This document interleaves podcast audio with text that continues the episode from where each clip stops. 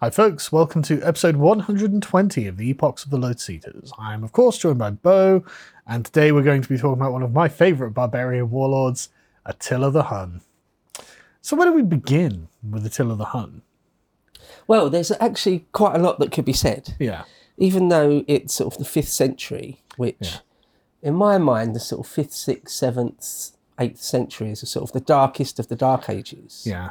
However, we happen to have a fair bit on old Attila because he made such an impact Yeah. that people, even people that aren't peoples that aren't particularly known for writing a great deal down, did still. Hmm. And of course, there's the Romans, the actual, the last vestiges of the Western Roman Empire, and of course, the, Byzant- the Byzantines. The East. So we've got a fair bit actually. Just to mention the sources straight off the bat, um, Priscus is probably the main one, uh, an Eastern Roman who actually lived through it. So he's a primary source.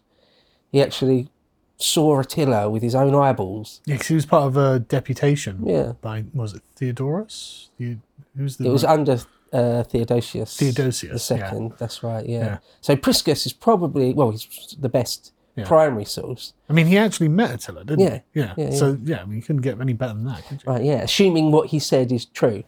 Why wouldn't yeah. uh, well, yeah. But you've always got to add that caveat. Yeah. But we've, we've got no particular reason to think he's lying. Um, but there's also um, a big history by uh, Jordanes, um, a Historica Gothorum, which survives. Mhm. Um, there's a bit later Sidonius, the Bishop of Clermont. Um, and then there's lots. There's other things, other histories that are lost to us, but are preserved, um, sort of indirectly. So Gregory of Tours, who lived m- long after, Yeah. uh, talks talks all about Attila and mentions other historians that are lost to us. Right. But we've got bits and bobs. There's uh, well, Procopius is a great uh, historian in the age of um, Justinian, um, but he wrote all about sort of the the, the terror of Attila sweeping through the world. Uh, um, yeah, and so yeah, and there's various sort of German and Hungarian epics and poems, things all about him. The Germans know him by a different, slightly different name. Um, so it's actually a fair bit. It's not like it's just like this shadow of a figure where we've just got a name No, and a bit of archaeology. We've got a fair bit of detail, really. he, he's weirdly personable, right? As in, you can actually get a feel for the real man of Attila Mm, when reading like something I've I've you know read like loads about this and I've watched documentaries. So just generally throughout my interest in history, Attila keeps popping up as just a fascinating figure. But he's he's a very real man in the in the history of it, and he's obviously a terror as well. You know, he's just a and the thing is, I don't even know if terror is the right word because like he he obviously does awful things and he is a terror I, there's a weird sense where there's a kind of familiarity with Attila with the Western Romans and the the Goths and that and it's not that he isn't doing awful things and causing them to you know have gargantuan battles and great bloodshed on either side but he doesn't feel as like alien as the Mongols, hmm. right? Like the Mongols feel like, oh god, what, what is this that's turned up? You know, Attila has got a kind of weird familiarity because probably because he sticks around so long, right? And he's repeatedly invading them. So, oh god, and now Attila's like, you know, come some sort of alliance with the Eastern Roman Empire and stuff like that. So, so there's this there's weird familiarity about him that means that he is not as mysterious and evil as the Mongols. Yeah, I think that's a fair point. I'd agree with that. I think, yeah, he's quite um, human, I suppose, in the sense Yeah. that we've got loads of anecdotes of um, like sort of snapshots of things he did. One that springs to mind that Priscus mentions is at one point he's riding through his uh, his his town. I'll mention the, the royal village, um, and one of the wives of one of his senior lieutenants comes out and just offers him drink and food and someone raises it up to him whilst he's still on horseback on sort of a silver platter, and he stops and just takes a quick glug and a, one quick bite just as a, a pleasantry. Yeah. But you know things like that. So it gives you sort of a snapshot of a real person, Yeah, um, uh, and there's loads of those. yeah. So you can There- see. There's one uh, I can't remember which battle it was, but he's supposed to have mocked the Romans for hiding behind their shields at Mm, one point. And It's like so he's got you know he's a guy with a sense of humor. You know, he he's got quips, he's got one-liners. You know, I'm the scourge of God and all this sort of stuff. It's like, okay, this is weird. You know, normally like it, there's a there's a veil of silence between like you know the the great terror and the the people suffering it. But with Attila, it- he talks to them. You know, he, he deputizes. He, he sends emissaries. He he is actually real. So Yeah, there's lots of sort of warlords from centuries after this Hmm. where we don't really know anything about them. yeah, Uh, they're, they're sort of just a name, yeah, you know. There'll be like whole generations of sort of Vandal kings, and it's just really a name on a king list. Centuries after this, and so yeah, we do have some nice little details of things. Like there's one I think I read it where it says he used to sort of roll his eyes in some sort of really disturbing way. yeah, Um, yeah. little details like Yeah, that. So it's actually nice that we've got a fair bit of detail. Now I'm going to be quoting loads from Gibbon again, Edward Gibbon in the Decline and Fall of the Roman Empire, um, volume three in my six volume set. Um, I think originally it was came out in twelve volumes, but anyway, Right.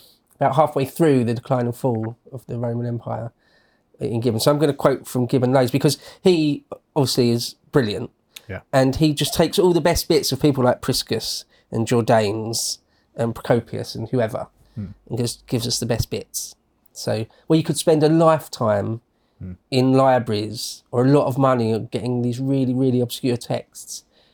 I mean, You can just pick Gibbon, up a second-hand version of Gibbon and it's all there for you, done already. All the work because that's what done. Gibbon did. Yeah, yeah, So it's like, okay, well, why wouldn't I just? yeah, that? yeah.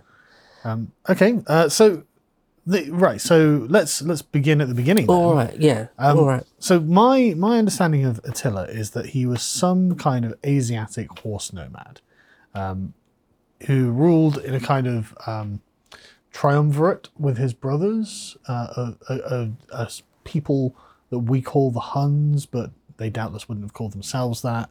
They probably came from like the far East Asian steppe, so they would have been mongoloid looking in their appearance, which seems to be what people say about him because it's hideous Yeah. uh, and you know bizarre, but you know who knows. Um, and we don't really know, like you know, he he had an empire, um, but that's not an empire as we would understand an empire. I, I guess we call it like a dominion, maybe is more appropriate. So it's just wherever the massive Hunnic army is at this point. Attila gets everything he wants, and then he goes on to wherever next, and then he gets everything he wants, and so it's it's hard to really it's you know it's not an empire as we would understand it with ranks and officialdom and a bureaucracy and defined borders and things like this. Like it's it's going to be very fluid, right? Yeah. Um, well, Gibbon tells us that the sort of the western portion of his quote unquote empire, he can, uh, or the sources, the original sources, can sort of fairly well define. And the eastern portion of it, they didn't know, so he doesn't know, so we don't know. Yeah, because they, didn't know how far the Asian steppe went. they, w- he, he, he quite often calls him the conqueror of Scythia and Germany, Right, and we all know that Scythia is an, Ill, ill-defined place. yeah, it begins the sort of Ukrainian plains, and then just who who knows? Uh, but it, it looks, it seems like he was Mongoloid or, or Chinese in appearance. And uh, I think I mentioned in the last one that quite often he'd have the Tartars, were often the vanguard of the Hunnic army. Yeah. And they really are from sort of Central Asia, or even up. There's some peoples that are sort of Siberian almost. Um, so yeah, sort of from China, and that again, even the word China is a very loose term because you know in our world today there's Yeah. very very exact borders of China. um, but back then, China was a lot smaller, and also again more like just a general geographical name. People in Europe would just say China, and what they really meant was just the far, far east. Yeah, the Orient. Yeah. Or even that's funny because Gibbon, you talk about Orientals, and he quite often means people from the Near East. Well, yeah, that's a great point. Actually, I didn't. Even, I was thinking sort of you know Victorian usage. Yeah, but we would say Orientals. We mean Far East Asia, don't we? Yeah, yeah, but it, But yeah, sometimes, the, the the the border of it has continued to move eastwards, yeah, isn't it? yeah, But yeah. th- this is the point, isn't it? With Asia, it's a giant landmass where Mm. there aren't that many defining features in the the sort of central area, so you just have no idea, and it's probably not even worth trying to figure out who's where and what's what because it doesn't really matter. But it's a, and Attila- they didn't write it down. So No. And they, they probably didn't even bloody know. You know? Right. Attila doesn't know the extent of his own domains. you know, he's just got like 100,000 horse mounted archers and wanders wherever he wants and kills whoever he needs to. that's real power, isn't it? I don't even Yeah. really need to know the true, true extent of my domains. It's like I, um, What am I going to do? Send a guy over there to write down? I don't care. there's a saying, isn't it, that if you have to check how much money you've got, then you're not rich. Yeah. Yeah. It's like if you have to check the extent of your empire, you're not truly powerful. That sort, Yeah. of, that sort of thing. But the, Um, but the, there's no doubt he could raise a massive army Yeah. of uh, absolutely terrifying men. Again, the the sort of the sort of men who made up the Mongol army. Uh, you know, these unbelievably hardy, uh, pony riding, uh, you know, recurve bow using. East, you know, Central Asians who eat raw meat and drink mare's milk and the blood of their mares to keep them going, and so can just move constantly. You know, they had like wagon trains, and so it's a very, very mobile empire, uh, imperial. I don't know. I was going to say capital, but that's not the right word. But the, the, the you know wh- wherever Attila and his army is very, very mobile. So this is one of the things we see in his lifetime. He's just popping in and out of people's empires all the time, Yeah. and it's really it must have been really insufferable. Yeah. Um, yeah, extreme mobile. Although he does have some sort of some sort of capital, but it's not. We don't know we'll where get it to it. is, It's more, little more than um, like a, a village, really. But I'll describe that because we we get to that. Um, uh, but yeah, so just to mention the parallels with the Mongols of the 12th and 13th century, and also um, Timur, Timur the Lame or Tamerlane, Yeah. um, who's after Attila the Hun, sort of after the Golden Horde, a little bit after. What is he like? The Tamerlane, is he the 15th century, century, 14th or 15th century? Who's sort of the last gasp of these Yeah, sort of yeah. truly Central Asian, Mongoloid type mass invasion, mm. true bar- barbarian type people. So Attila's sort of one of the first of those, really, at least to um, sort of penetrate the European consciousness in a sort of proper, documented way. And ju- just a quick thing there as well, like it, like I, there's not like a gap between like the fifth century Attila and the twelfth century Mongols. There are all sorts of other like the Alans and the whoever mm, else, you know, mm, all these other the, the the Eastern Roman Empire has to deal with. Like the, these peoples are just a thousand years of persistent headache for all of the civilized and settled peoples of Europe and China and wherever else. Yeah, I mean, a few, quite a few times actually in Gibbon, he says we don't really know exactly how the the the Hun in the age of Attila did it, but here's how the Mongols did it in the twelfth, thirteenth century. Yeah. Um, probably here's what Tamerlane did. So surely Attila did must have operated like this. Yeah. So quite often he'll mention he'll sort of you think why are we suddenly talking about Genghis Khan? And it's just because um, it's sort of filling in the gaps a bit. Yeah. Um, But he it's the same- Zingis actually. But anyway, But it's the same style of life and the same mode of warfare. Mm. So it's probably a reasonable guess that Attila did things in basically the same way as every other steppe nomad empire yeah, yeah, throughout history. yeah. Um, so to start then, his father was uh, somebody called a nice and name. yeah, he had a couple of brothers, but his main brother was uh, Bleeder, or Bleder. I think it's Bleeder it's pronounced anyway. Either way, they would have pronounced it quite, I'm sure, very Yeah, differently. Um, and when his father died, Munzak, Munzak died. He sort of the two brothers um, took two portions of this of this giant empire. But in the end, um, Attila sort of, uh, it seems, uh, got his brother to commit suicide and took it all for himself. So Attila probably killed his brother. Yeah, yeah, yeah. Um, and so, where this empire stretched from somewhere in Central Asia or even East Asia, um, yeah, all the way through sort of the, the Russian steppe, I suppose, um, down into Hungary, pretty much, um, and all across mm, sort of northern Europe, really.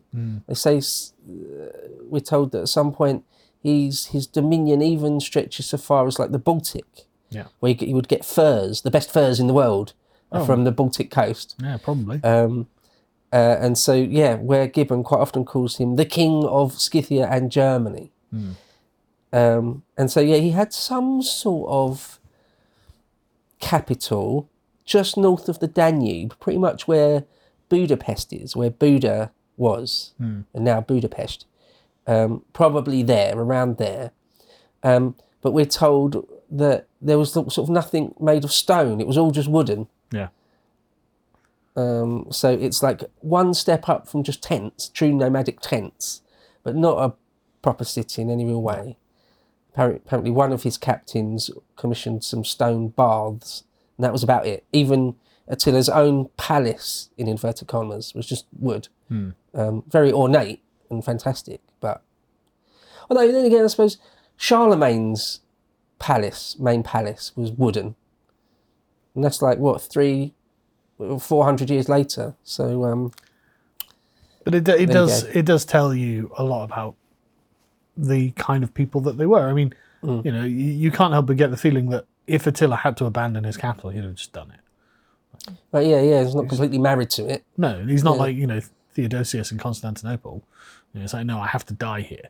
No, no, no. I just you know, There's a famous uh, embassy, which I'll talk all about probably in quite a lot of detail, actually, from the court at Constantinople to this this capital, and they just called Yeah. it, keep calling it like a, a, the royal village. They call it quite Yeah. a lot.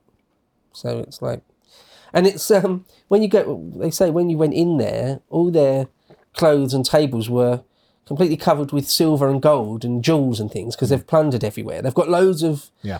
but they don't build in stone. So I mean, yeah, it's interesting. Well, they didn't make any of those things themselves, did they? Yeah, yeah, yeah. They're not artisans themselves. No. Uh, so if I a very quick paragraph from Gibbon just to sort of set out. Um, he says this: the Western world was oppressed by the Goths and the Vandals, who fled before the Huns, but the achievements of the Huns themselves were not adequate to their power and prosperity. Their victorious hordes had spread from the Volga to the Danube, but the public force uh, was exhausted by the discord uh, of independent chieftains. Their valour was idly consumed in obscure and predatory uh, excursions, and they often degraded their national dig- dignity by condescending uh, for the hopes of spoil to enlist under the banners of their fugitive enemies. In the reign of Attila, the Huns again became the terror of the world, and I shall now describe the character and actions of their f- of, of that formidable barbarian, who who alternately insulted and invaded the east and the west, and urged the rapid rapid downfall of the Roman Empire. Um, so there's two parts really to the to the story of Attila when he, as I, as I say, sort of pops up on the radar of the European world. First, sort of perhaps obviously, is in the Eastern Roman Empire, and there's sort of that whole that whole period, and then and then what happens in the West with Rome itself. And he doesn't live to be all that old. I mean, he dies in his 46, 40 yeah, 47, yeah, yeah. So he's not like he lives to be all that old. There's one story of one of the Gothic kings who, almost certainly in exaggeration, but apparently lived to be over hundred. Oh, really? Um, so, you know, life was a lot shorter, but you Yeah. could live to be old. And anyway, he's sort of he doesn't live for decades and decades and decades, basically. But what's Attila. remarkable about, about Attila is he doesn't die in battle. No, Considering how much of it he does, yeah, you know, it would be reasonable to expect that he would get cut down in one of the massive battles in which he engages. But no, he, he dies um, drunk. well, probably we'll get to it. Yeah, Yeah. we'll leave that Spoiler to the end. But um, uh, um, and he does actually get involved in combat personally. Yeah. Not I don't know if it's all the time like say Alexander, Hmm. but he definitely does fight on the front at least a few times, at least. Yeah. Um, so yeah, throwing the dice higher, letting the chips fall where they may. When we mentioned his uh, appearance, uh, I've got a, a, a fairly long paragraph here from from Gibbon. Um, so if I can read that, he says. Quote, Attila, the son of Munzuk, uh, uh, deduced his noble, perhaps his regal descent, from the ancient Huns, who had formerly contended with the monarchs of China. His features, according to the observation of a Gothic his- historian, bore the stamp of his national origin, and the portrait of Att- uh, and the portrait of Attila exhibits the genuine deformity of a modern Kalmuk. a large head, a swarthy complexion, small, deep seated eyes, a flat nose, and few hairs in the place of a beard, broad shouldered, and a short, square body of nervous strength, though of a disproportionate form. Um, the haughty step and demeanour of the King of the Huns expressed the consciousness of his superiority above the rest of mankind, and he had a custom of fiercely rolling his eyes as if he wished to enjoy the terror which he inspired. See, little details like that, you can sort of imagine it, can't you? Yeah. Um, um, yeah, so that, that's I think that's a great little detail there. Um, yeah, this savage hero was not inaccessible to pity. Uh, his suppliant enemies might confide confide in the assurance of peace or pardon, and Attila was considered by his subject as a just and indulgent master. So that's something to mention is that he doesn't seem to be a, a completely insane sadist Yeah. he's barbaric, but he's and, and will just order whole cities of menfolk executed and all the women Enslaved. enslaved and or raped and all that sort of thing. But in a one-on-one, he's not. He's not. It's you know. just funny to think about. Like, what what a what a strange contradiction, right? Yeah. But you can trust his word. If he says, "Oh, you're uh, say an emissary from a foreign king Mm. and come into my court, you won't be just murdered. Well, this I'll is let you go afterwards." You can trust him on that. Yeah, which is more than you could with a lot of the Mongols and things like this. Yeah. But the the, Yeah. the the thing the thing that's interesting about Attila is he clearly has a code of honor. Like it's a really barbaric one, Mm, right? that's right, and it's it's totally uncivilized. But in his own paradigm, he seems to have been really well liked by his own people, Mm. and he seems to have actually governed, if that's the right word, in a way that they found amenable. And so it's like, okay, you know, like you know, I don't like the things that he did or the person that he was or or any of those things, but this is the thing. He's he's not psychotic, right? He's he's he's obviously for a given value of psychotic, um, but yeah, like you say, he's not mad, right? He's not some sort of raving madman who just you know has bloodlust or something. You know, he's he's actually weirdly, I don't know, someone you could deal with. Just about, yeah. Yeah. Yeah. There's a lot of people in history I would be, I would trust a lot less than Attila. Yeah, yeah, Like, for example, this brings to mind, there's the Vandal king Genseric, which I'll probably mention at some point in this story. Almost any of them, to be honest. Yeah. Um, someone like Stalin. Yeah. Um, someone like Napoleon, even. Do not trust anything he says ever. He'll go back on anything he's promised you in the Yeah, blink of an yeah, eye. Yeah, yeah. Well, There are loads of Roman emperors, and Yeah, just, yeah. just I wouldn't trust with. I wouldn't want to be near because they might get it in their heads they want to hurt me in some way. But like you say, actually, Attila doesn't seem like that kind of madman. So it's just really interesting. Like, He he seems confident in his own power. You know, yeah. so I would trust Attila's word over someone like Caligula or Nero, Oh, yeah, for gotcha. example. So, I would expect Attila not to torture me. yeah. He doesn't. I mean, Or do we- at least after he's promised not to. yeah, exactly. Yeah, yeah, Right, okay. yeah. I mean, yeah, obviously, yeah. In- yeah. You know, if he said he's not going to, you know, not going to hurt me, I would expect not to get hurt. Um, I mean, yeah, he may well torture me if he thinks I've got some information he wants or something. But So we've sort of said there on at least some I know level, it was coming. You know. we've said there on some level he's sort of trustworthy or, or not the worst. Um, but he is, at, but but He's still, a total when barbarian. everything's yeah, he's a total barbarian, and he enjoys being the barbarian Mm. as well. You can tell. You know. like- lays waste, just leaves cities in ash, oh yeah, yeah, just bodies, bones, littering the highways Hmm. in his wake. but he also seems to recognise the civilized nature of the Romans Hmm. and revels in being the opposite of that. Right, as in. I think so. We live a different life to you, and we know so. that we live a different life to you. Yeah, I think that's fair to say. Uh, he just considers, at some point I was reading, he just considers the the Roman Christians as just one of the many peoples in the world. Yeah, They're not. There's nothing particularly special about them. no, I don't have to particularly care what the, the, the bishops, the Christian bishops say, or the or the the, the, the the emperor in Constantinople or Rome. I won't give them any more credence or respect than any other king or so-called emperor that I've come across. That's how he sees it. yeah, You can sort of imagine why. Um, if his domains, his empire is world spanning, really. From his perspective. Yeah. So Gibbon goes on to give a flavour of it. Um, he delighted in war, but after he had ascended the throne in a mature age, his head rather than his hand achieved the conquest of the north, meaning basically Germany and, and Europe, really.